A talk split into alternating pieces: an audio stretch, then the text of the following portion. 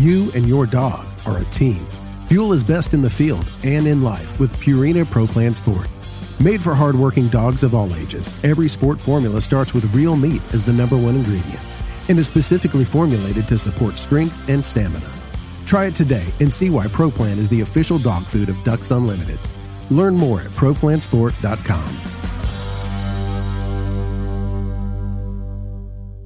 Mossy Oak has partnered with Ducks Unlimited to bring you Shadowgrass Habitat, the official camo of Ducks Unlimited. Shadowgrass Habitat pays homage to the first waterfowl specific camo pattern ever made, Mossy Oak Shadowgrass, while incorporating the most realistic, digitally accurate images of the natural habitats that make up true waterfowl habitat. Mossy Oak is committed to conservation as its highest priority. With the launch of Mossy Oak Shadowgrass Habitat, Mossy Oak will continue funding habitat protection projects through our longtime partnership with Ducks Unlimited. Check out the new Shadowgrass Habitat pattern at mossyoak.com.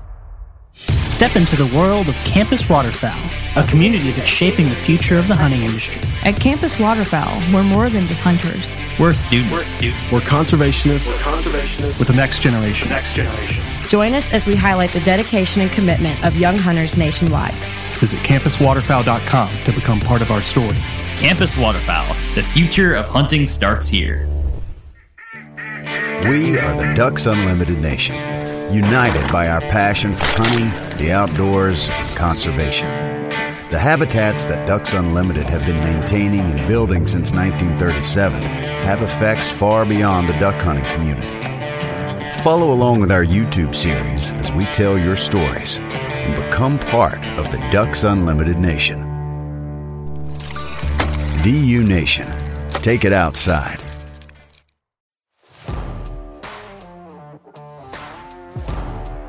Welcome to the Ducks Unlimited podcast, the only podcast about all things waterfowl. From hunting insights to science based discussions about ducks, geese, and issues affecting waterfowl and wetlands conservation in North America, we bring the resource to you. The DU Podcast with your host, Dr. Mike Brasher. And we have something new for you today. As frequent listeners of the show will know, we frequently connect with scientists, established scientists, whether they be federal researchers or university researchers, and talk with them about some of the work that they're doing and how that work informs the conservation and management of waterfowl and wetlands in North America. What we're going to be doing today and what we're going to do periodically going forward is connecting with some of the other people that are involved in this research. And that includes the graduate students. A lot of the research that is conducted across North America in this regard is actually done by, or has significant involvement by graduate students. I certainly came uh, came through that route, and uh, and we get involved in all sorts of research and most times it's the grad students that have some role in this. And so, what we want to do is connect with some of those graduate students that are actively in the process of conducting their research or otherwise planning to do the research for a number of reasons. We want we want to expose our listeners to some of the new and innovative research that's actually happening. We want them to be want you all to be able to hear that from the people, from the graduate students that are actually doing this work. But then we're also going to be targeting this discussion and the ones that will come uh, in the future to a subset of graduate students, a particular subset of graduate students. Uh, and those are recipients, those are the individuals that have received what we call our Ducks Unlimited fellowships. These are uh, these are fellowships that are granted to graduate students, young professionals, waterfowl professionals that are involved in some cutting edge, very important research for waterfowl and wetlands. And these, there is pretty strong competition for these fellowships. They're awarded annually by Ducks Unlimited, Ducks Unlimited Canada. And I think there are eight of these in total. And so we're going to be throughout the year connecting with the recipients of these of these awards on an annual basis. So so we all can hear about them, hear about what they're up to, and to give them an opportunity to share to share some of the exciting work that they are doing. So, with that background, today I am really excited to welcome in the very first uh, guest, I guess, formally in this in this vein, and that is Cheyenne Beach, a master's student at Western Illinois University. Cheyenne, welcome to the podcast. Hi, thanks for having me. Uh, Cheyenne, I have to correct myself just a little bit there. We had Casey Seatash on an earlier episode where we spoke with her about some of her research. Casey is another recipient of one of these fellowships. But at that time, this idea of, of kind of formalizing these, these sessions, these these individual episodes with specific recipients of these fellowships had not been established. So I want to make sure I back up and, and give due credit to Casey for for uh, her appearance in this regard as well. Anyway, let's move on to uh, to sort of an introduction of you. The I'll, I'll briefly just here tell people that your research involves lesser scaup, and it's a pretty neat study in uh, evaluating the effects of trematodes uh, on lesser scaup. And I'm going to let you save all the details for you, but just to kind of give people a, a, bit of an idea of what we're going to talk about. Uh, now, I want to hear from you on just some of your background, your personal background, and how you wound up at Western Illinois University. So, I grew up in central New York, very outdoorsy family a lot of hiking and biking and hunting. And I went to a SUNY school. SUNY stands for State University of New York. I went to SUNY Morrisville. That's also in central New York. Uh, studied natural resource conservation there. And then I've kind of bounced around the country, um, working a bunch of different jobs focused around wetlands. And I really honed into waterfowl a few years ago and I think I got really hooked in with waterfowl when I was up in working a job in North Dakota. And the following year, I'd worked for Ducks Unlimited on a project up there. And so from then on, I've been locked in. But yeah, I've been all over the country working different um, jobs with invasive species, um, shorebirds, and waterfowl. So, so this isn't your first rodeo when it comes to waterfowl, and that's that's not uncommon. Most of the the graduate students that that end up studying something that's waterfowl specific have been introduced to this group of birds and the conservation around them through some of these summer internships. A lot of them are summer internships, but others are, uh, occur throughout other parts of the year as well. Uh, and that was certainly the case with me. And it sounds like it was the case with you as well. And it's pretty neat. I would imagine you had this same the same realization. It's pretty neat because these being migratory birds, they kind of, you have to go to different places all across the country if you want to get a, a really good understanding of, of what they're about. And it sounds like you have done some of that. Yeah, I've worked in um, the breeding grounds and the wintering grounds and in the migratory, you know, these central migratory stopover areas. Um, so yeah, I've, it's definitely you go to the birds, not the other way around. Cheyenne, I want to move on uh, here quickly to your to, to the fellowship that you received. There are eight different fellowships that Ducks Unlimited as a family of organization awards every year. The one that you received is called the Edward D. and Sally M. Futch Graduate Fellowship, uh, and it's awarded to someone who is doing uh, innovative research in or, or, research in waterfowl and wetlands conservation uh, across North America.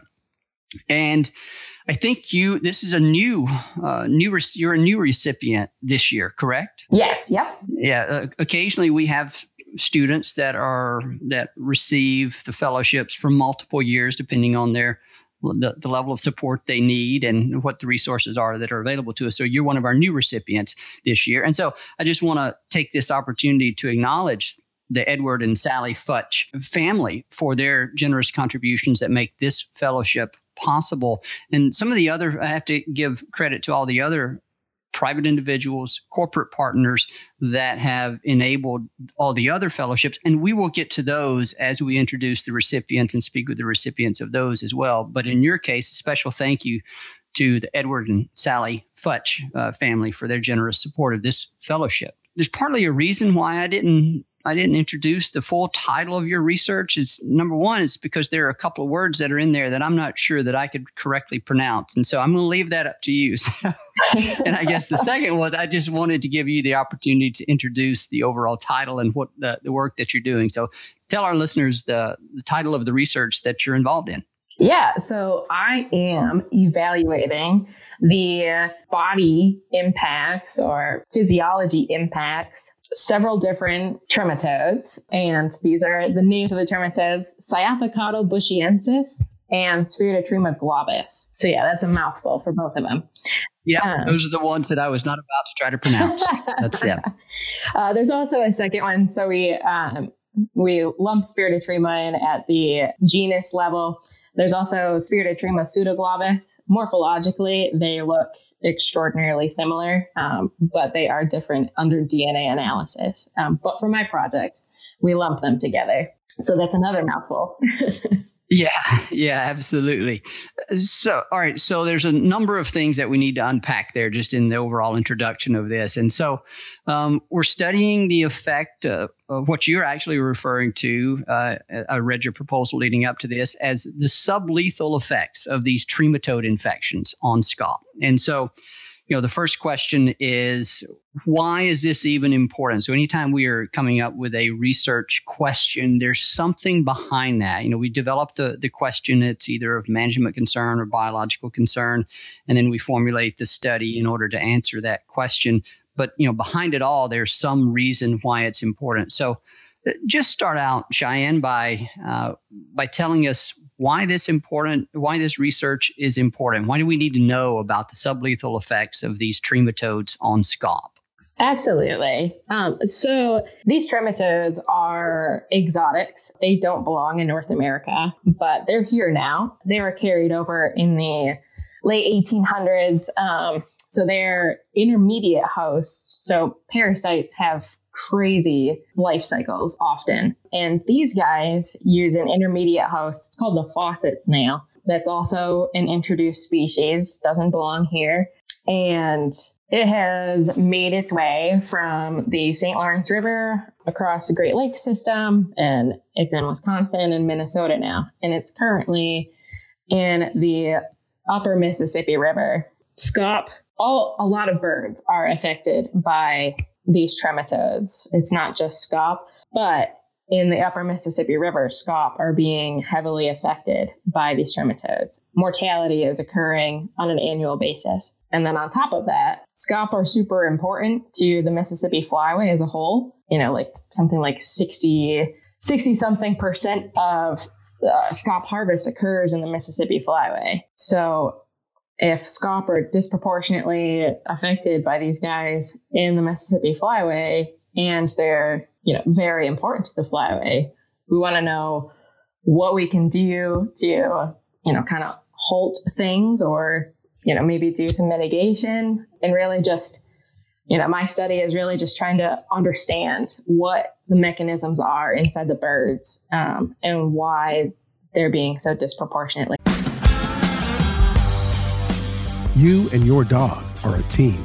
Fuel is best in the field and in life with Purina Pro Plan Sport. Made for hardworking dogs of all ages, every sport formula starts with real meat as the number one ingredient and is specifically formulated to support strength and stamina. Try it today and see why Pro Plan is the official dog food of Ducks Unlimited. Learn more at ProPlansport.com.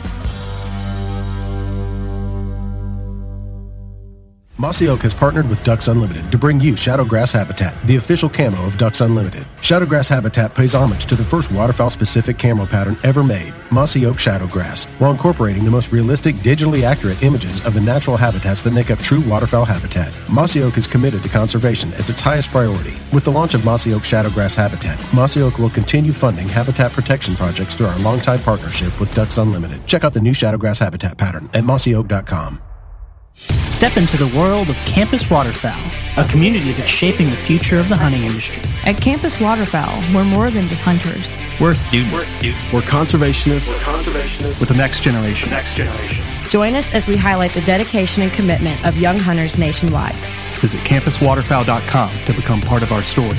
Campus Waterfowl, the future of hunting starts here. We are the Ducks Unlimited Nation united by our passion for hunting, the outdoors, and conservation. The habitats that Ducks Unlimited have been maintaining and building since 1937 have effects far beyond the duck hunting community. Follow along with our YouTube series as we tell your stories and become part of the Ducks Unlimited Nation. DU Nation, take it outside.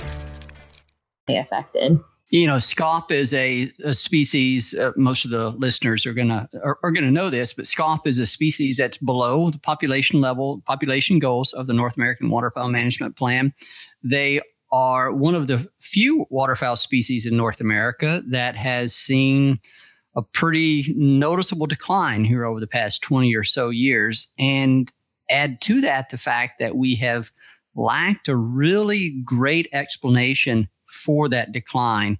And there are a number of hypotheses that are out there. Your research here is going to be lending some evidence to help you know, uh, support or refute uh, one of those hypotheses, and it kind of relates to the spring condition hypothesis, if I understand correctly, and that there's this idea that one of the one of the possible drivers of this decline could be um, some poor physiological condition that scaup are developing during their spring migration through the upper Midwest due to a number of factors. This possibly being one of those. I think in the past, uh, researchers had looked at selenium. They were concerned about high selenium concentrations in scaup on these mid migration areas in the upper Midwest. And they thought maybe that was impairing recruitment, reproduction of, of scaup. But I think we've kind of dismissed that through some collection of evidence. And then there are a few other things related to food supplies and how they may have changed in the in these mid migration areas. And um, I think the the jury is sort of is still out on that one to some extent. But then potentially adding to that is what you're describing here with these trematodes that they get from eating these uh, these faucet snails. In reading your in reading your proposal, I know you cited some instances, and I think you just referenced it a few minutes ago, of mortality that these trematodes can actually cause. Um, how uh, how many? What do we know about the level of mortality uh, for scaup during spring migration caused by these trematodes? And then is that is that the focus of your research, or are you more interested in what we refer to as you know sublethal? The, the could be effects that that are damaging to the physiology of the bird, uh, but they not not necessarily to the point of of causing death. So two questions there: How, what do we know about the level of mortality, and then then is that is that what you're looking at? So first, I want to correct myself. I said about 60% of scaup are harvested in the Mississippi Flyway. It's about 40 to 50%. So just to clear that up. On mortality, um, so I'm looking at these sublethal effects. So, like you said, there's a lot of layers to you know, why scaup are, why they declined. And then on top of that, why they're not recovering. Um, so we're trying to peel back a lot of these layers or hopefully peel back a lot of these layers with our question. Yeah. So like I said, we're looking at sublethal. We want to know if the birds don't die, say they're up in Wisconsin, you know, they get infected, they end up being able to keep going you know, what body condition are they going to be in? Are they going to be able to reproduce? Are they going to be able to raise a brood? Is that a possibility with their body condition as they're continuing on migrating? Or are they going to end up just dying off later on? And I think your second question was mortality levels. Yeah, what do we know about the level of mortality that scaup are facing as they're migrating through. And is that is the mortality itself, whatever that level is, is that the biggest concern, or are we thinking that maybe the bigger concern are potential sublethal effects? I realize I keep asking you multiple questions here. No, you're fine. You're fine. Um, so yeah, tr- tr- like the actual mortality, it's not majorly concerning. Um, so I looked up the so the USGS, so U- United States Geological Survey, their Wildlife Health Center that's up in uh, Madison, Wisconsin.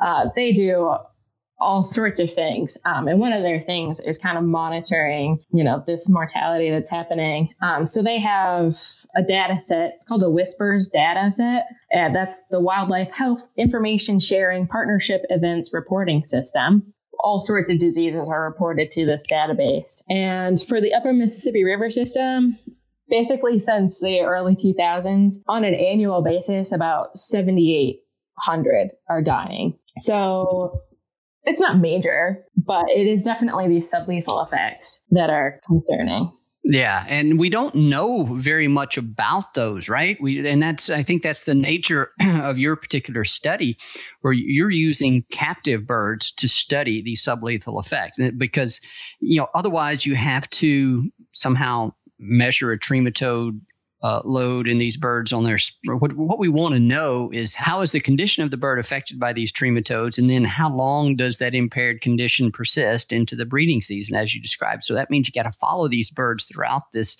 this extended period and if you're dealing with wild birds that's very very difficult if not impossible to do and certainly when you try to figure out is is it going to impair their recruitment that's another entire layer of dif- difficulty to to monitor. So you're using captive birds to study this this question, right? Yeah. And so how does that work? How are you capturing the birds and what all is involved in that? Yeah, so we did, um, we're going about it in two different ways. Already at the station I work at, Forbes Biological Station in central Illinois, we do scaup trapping in the spring. We band and, or trap and band scaup. So I've taken some wild caught adults and put them in captivity and then put them through these trials. They're pretty short term trials.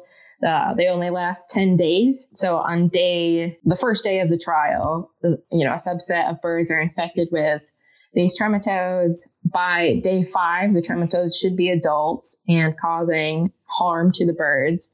And then by day 10, you know, they should be starting to die off.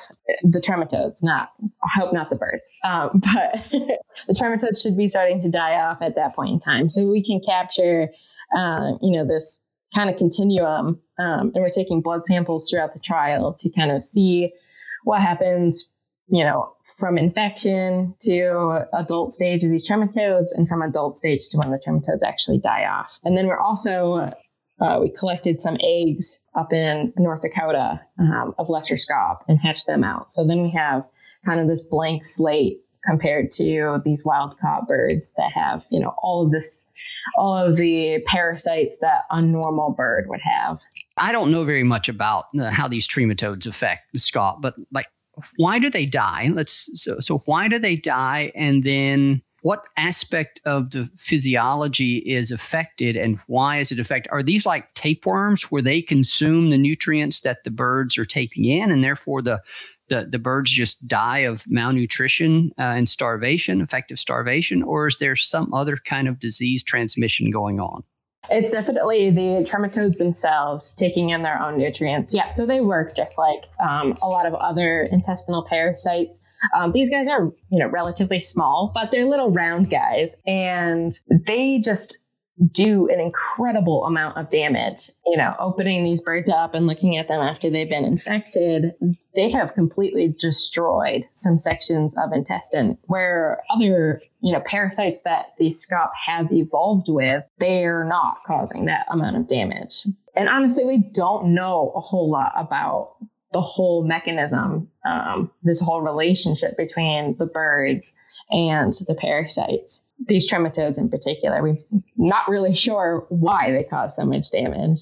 Yeah, and so your research is going to be answering questions like I think, if I understand this correctly, like how does the the different quantity of trematode, or, or, are you studying the effect of different quantities of trematodes? Let me first ask that, or is it just is it a standard level that, of dosage?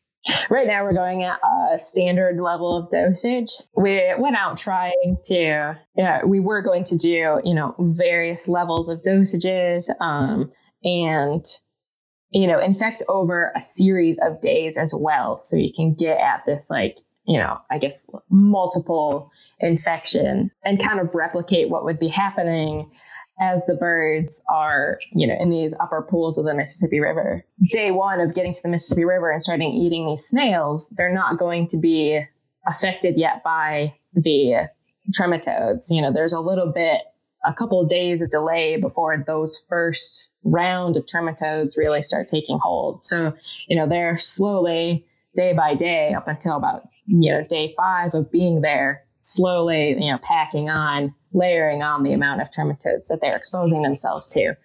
But we first need to get this baseline and start seeing what's happening. So, um, you know, we've kind of scaled back, and that's what really I'm really trying to focus on.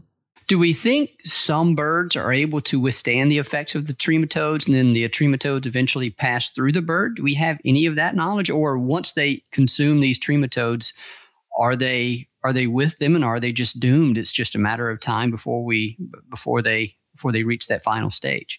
So, so far with my um, sublethal dosing. None of the birds have died on trial. So it's definitely, it's, it has to be possible that, you know, some birds are able to move on with their lives in a, you know, maybe in a slightly worse body condition than when they first were exposed. Yeah, so that's definitely, you know, potentially happening. But that's like the core, that's like the most important aspect of your study, right? Is trying to figure out or, or yes. answering that question that I just posed to you is what do we know about whether these birds are able to survive or, or what kind of body condition they're able to, to come out of these infections with? And then are they able to recover uh, some body condition into the future? And I, I don't know how, how how many of those questions you're going to be able to answer. You know, the other aspect of this that I was thinking about while reading your proposal is that ideally we'd, we'd then like to have these birds be affected by the trematodes um, and then measure some sort of reproductive output. Um, but I don't think you're you're able to do that, right? You're just kind of measuring the the body condition of these different birds at different stages after infection, right? Right, right, yeah. Ideally, that would be fantastic. But my project is kind of this we've got to start somewhere, and this is where we're starting. yep. Absolutely, I understand. You know, it's um, this is it's a really exciting project because it is. It's one of those aspects of waterfowl ecology where there's a bit of bit of, of there's a little bit of mystery around it. It's like we, have talked about the mortality.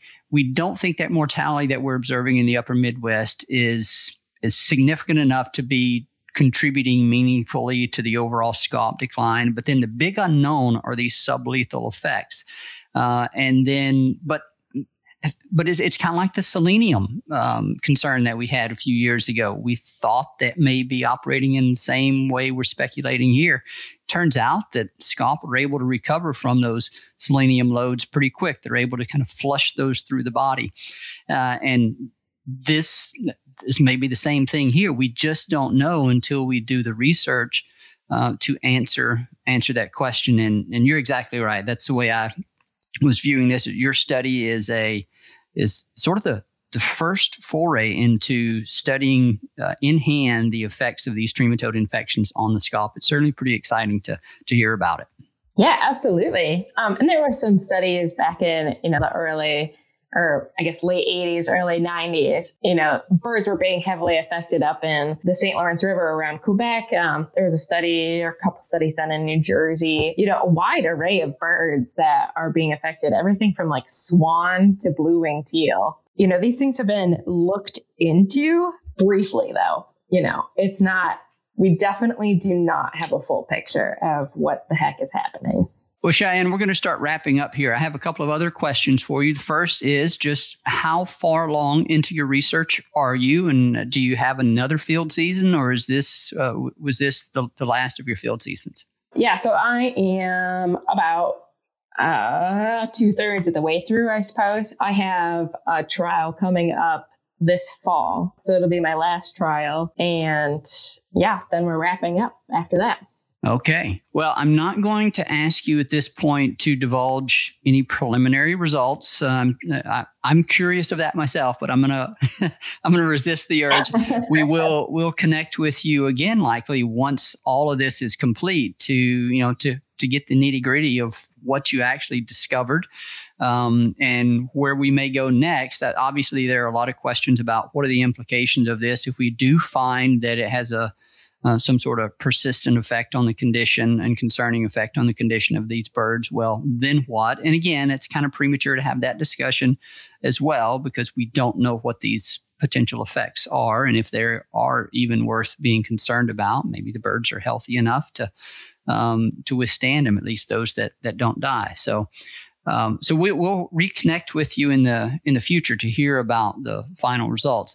Last question I have for you relates to the partners involved in this research. We've mentioned many times that uh, no project, whether it be a science project or a conservation on the ground, conservation habitat work project, is done by any single entity. It's very, very rare these days.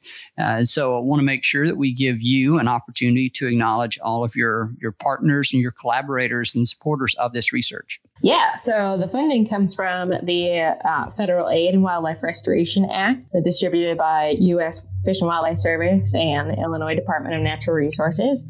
Um, and then, you know, everybody that helps out on this project, all the folks at University of Illinois, uh, Illinois Natural History Survey, obviously folks at Western Illinois University. I have folks helping me out at Lafayette College, that's in Pennsylvania, and I also have folks helping me out at University of Arkansas Monticello. So yeah, lots of lots of hands. Yeah, and and of course the the the DU fellowship folks that we mentioned already, they're an important player in this as well. And and one thing I did want to stress here is something you mentioned that one of the key funders of this work is uh, comes from the Federal Aid and Wildlife Restoration. That's commonly known as Pittman Robertson, and that money in that fund comes from the sale of of uh, of guns and ammunition and and a few other things, and you know, that's that this is an important example of how hunters and through their interest in this resource their participation in this in these resource activities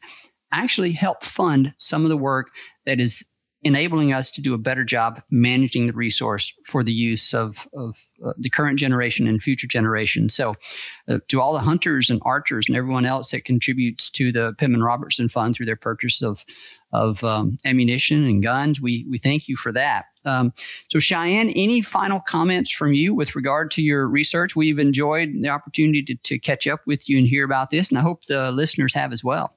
Yeah, thank you for having me. And you know, thanks for the fellowship. Um, it is fantastic. All I've got is just that scaup are confusing. So that's all. well, we have to start somewhere with with some of these questions, and and it is scaup do remain one of those species that are a bit perplexing. We're learning more with each passing year, uh, and you know we've we've come a long way uh, to draw a parallel to to pintails in understanding what drove their declines. For a number of years, pintails were much in the same in the same boat where we saw some declines, but we weren't exactly 100% certain what was going on, what was driving those declines. We had some hypotheses, and gradually through time, through investments in some well-crafted science, we were able to really dial in on on what's causing those declines, at least what's playing a big role in those declines. And we're on that same path with scaup. And your research is an important part of that. And we thank you for it. We thank you for your participation in that. And thank you for joining us here on the podcast, Cheyenne. It's been great. Yeah, thanks for having me. A special thanks to our guest on today's episode, Cheyenne Beach, a master's student at Western Illinois University. We certainly appreciate her work on helping us understand more about scaup and what could possibly be explaining some of their decline. We look forward to the results that, that she gets from this research. As always, we thank our producer, Clay Baird, uh, for the great work he does editing these podcasts and getting them out to you, our listeners. And of course, you, the listeners, we thank you for joining us here on the podcast, spending your time with us. And, and we also thank you much, thank you very much for your support, passion, and commitment to wetlands and waterfowl conservation.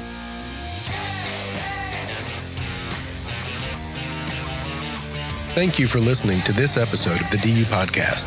Be sure to rate, review, and subscribe to the show and visit www.ducks.org slash DU podcast for resources based on today's topics, as well as access to more episodes. Opinions expressed by guests do not necessarily reflect those of Ducks Unlimited. Until next time, stay tuned to the Ducks.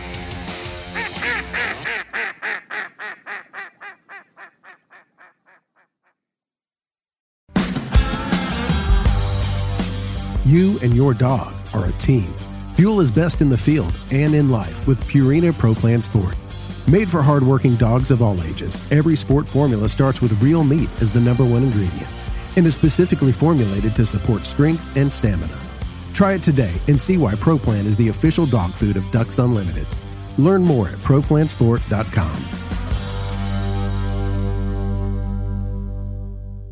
Mossy Oak has partnered with Ducks Unlimited to bring you Shadowgrass Habitat, the official camo of Ducks Unlimited. Shadowgrass Habitat pays homage to the first waterfowl specific camo pattern ever made, Mossy Oak Shadowgrass, while incorporating the most realistic, digitally accurate images of the natural habitats that make up true waterfowl habitat. Mossy Oak is committed to conservation as its highest priority. With the launch of Mossy Oak Shadowgrass Habitat, Mossy Oak will continue funding habitat protection projects through our longtime partnership with Ducks Unlimited. Check out the new Shadowgrass Habitat pattern at mossyoak.com.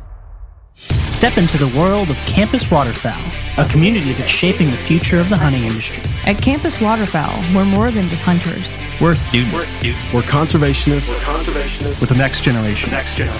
Join us as we highlight the dedication and commitment of young hunters nationwide. Visit campuswaterfowl.com to become part of our story. Campus Waterfowl. The future of hunting starts here. We are the Ducks Unlimited Nation, united by our passion for hunting, the outdoors, and conservation. The habitats that Ducks Unlimited have been maintaining and building since 1937 have effects far beyond the duck hunting community. Follow along with our YouTube series as we tell your stories and become part of the Ducks Unlimited Nation. DU Nation. Take it outside.